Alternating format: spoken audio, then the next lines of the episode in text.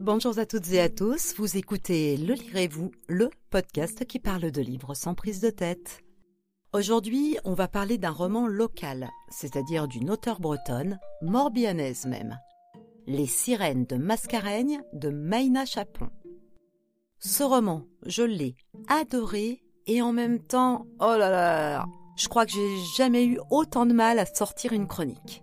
C'est un véritable ovni, c'est une vraie œuvre à part. Tout comme l'auteur que j'ai eu la chance de rencontrer. Elle vit un petit peu à côté de chez moi et elle m'a proposé de m'offrir ses deux romans. Alors, s'en est suivi une longue rencontre autour de boissons chaudes. On a vraiment eu beaucoup de choses à se dire sans se connaître du tout. Je sais pas, on a dû passer euh, deux heures, trois heures ensemble et c'est passé comme une lettre à la poste. Alors moi, j'adore quand ça commence comme ça. Et puis, Lire un roman en ayant écouté l'auteur en amont, en ayant eu des échanges, eh bien ça lui donne une petite saveur particulière. Bon alors déjà, je n'ai jamais mis autant de temps à lire un roman, vraiment. Euh, j'ai dû mettre deux mois et demi, trois mois à le lire. Je l'ai lu en fait au même rythme que je lis des recueils de poésie. C'est-à-dire, je le lis, je pose, je digère, j'assimile, je le reprends plus tard. D'habitude, les romans, vous le savez, je les dévore en quelques heures. Mais là, je sais pas, c'est tellement dense, tellement hors de tout, tellement fort. Il y a tellement de non-dits aussi. Euh, de mots qui doivent vous arriver au cerveau après un certain temps de latence. Enfin, moi, c'est ainsi que je l'ai reçu et ressenti. C'était pas une lecture compliquée, c'était pas une lecture ardue du tout. Simplement, il y a des passages qui étaient tellement étranges, ou tellement loin de mon monde, ou alors justement au contraire tellement proche de moi, que j'ai dû refermer le livre, je le posais et je me laissais le temps de digérer tout ça, ça me reprenait de temps en temps. J'avais des morceaux qui revenaient dans ma tête, j'y réfléchissais, je l'oubliais, je disais autre chose, je le reprenais. C'était vraiment une, une aventure bizarre, c'est la première fois que ça me fait ça, et c'était cool en même temps. Alors, il s'agit de quoi? Déjà, il s'agit de l'histoire à la base de l'auteur elle-même. Une longue vie qui s'est passée entre la Réunion, la Bretagne et l'Inde, principalement, on va dire. Bon, enfin, on navigue entre la réalité et l'imaginaire quand même. Alors, pas au niveau des lieux, elle a vraiment vécu là, euh, mais au niveau de son histoire.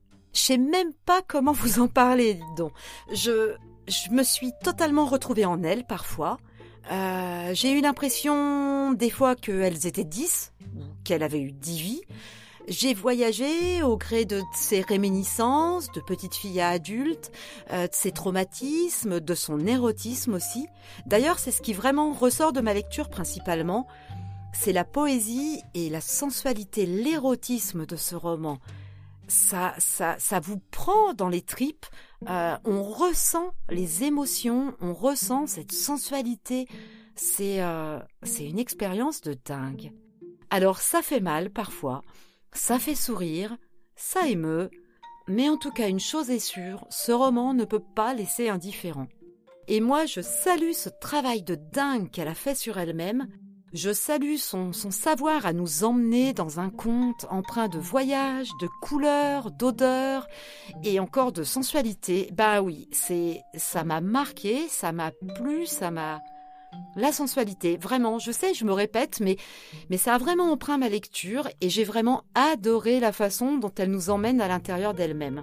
Alors, il faut quand même savoir une chose, c'est que ce roman, c'est la suite logique, en tout cas aboutie, d'un long travail analytique. Et euh, c'est sa psy qui lui a conseillé de, de poser les mots sur le papier. Et ça a donné ça. Ouais, je vous avais dit hein, que ça allait être une chronique euh, bizarre. Je sais pas si je vous l'avais dit d'ailleurs, mais c'est une chronique étrange parce que c'est un livre étrange. Et, euh, et c'était super chouette comme expérience, vraiment. Alors il y en a donc un deuxième, puisque je vous ai dit euh, au début que donc elle m'avait offert ces deux romans. Eh bien, je vais me laisser le temps encore. Je pense que c'est une auteure, il faut se laisser le temps, vraiment. Je vais me laisser le temps avant de dire le deuxième je vais passer à autre chose. Et je pense que, je pense que tout simplement, il y a un moment où, où, il va s'offrir à moi, ça va être le moment et je le prendrai et, on verra quand. J'en sais rien, j'en ai aucune idée. Et quelque part, ça me dérange toujours un peu parce que quand un auteur me, me fait ce cadeau de m'offrir son, son, son livre, c'est son écrit, son, son histoire, eh bien, j'ai envie de faire un retour. Euh, et là, euh, notre rencontre, elle date de, je sais même plus, elle date de l'année dernière. Et j'avais une certaine culpabilité à à pas arriver, c'est même pas à pas arriver à le finir, mais à devoir prendre ce temps pour euh, pour pour lire, pour déguster tous ces mots. Et puis après tout, eh bien, c'est que ça devait se faire comme ça, tout simplement. Alors, il va plaire à qui ce roman? Compliqué, hein? Eh bien, moi je pense qu'il va plaire à ceux et celles qui ont du temps. Parce que vraiment, je pense qu'il faut le savourer. Il faut y revenir. Il faut prendre le temps. Il va plaire à ceux et celles qui aiment les explorations de dingue, à ceux et celles qui aiment lorsqu'il n'y a pas de limite, lorsqu'on ne sait plus où est la réalité du rêve, euh, du fantasme également, à ceux et celles qui n'ont pas envie d'une construction classique, d'une trame confortable, sinon clairement passez votre chemin. Ce n'est pas un roman facile à lire, je vous préviens. Il n'est pas hyper compliqué dans la, construction, euh, dans l'écriture, dans les mots, dans la syntaxe mais il risque de remuer vraiment des choses en vous. Euh, il faut aussi aimer se laisser emporter par la folie, ou au moins les divagations de l'auteur. Bon, en gros, lisez-le, il faut vraiment tenter cette expérience unique, ça vaut vraiment le coup, c'est un ovni, je vous dis.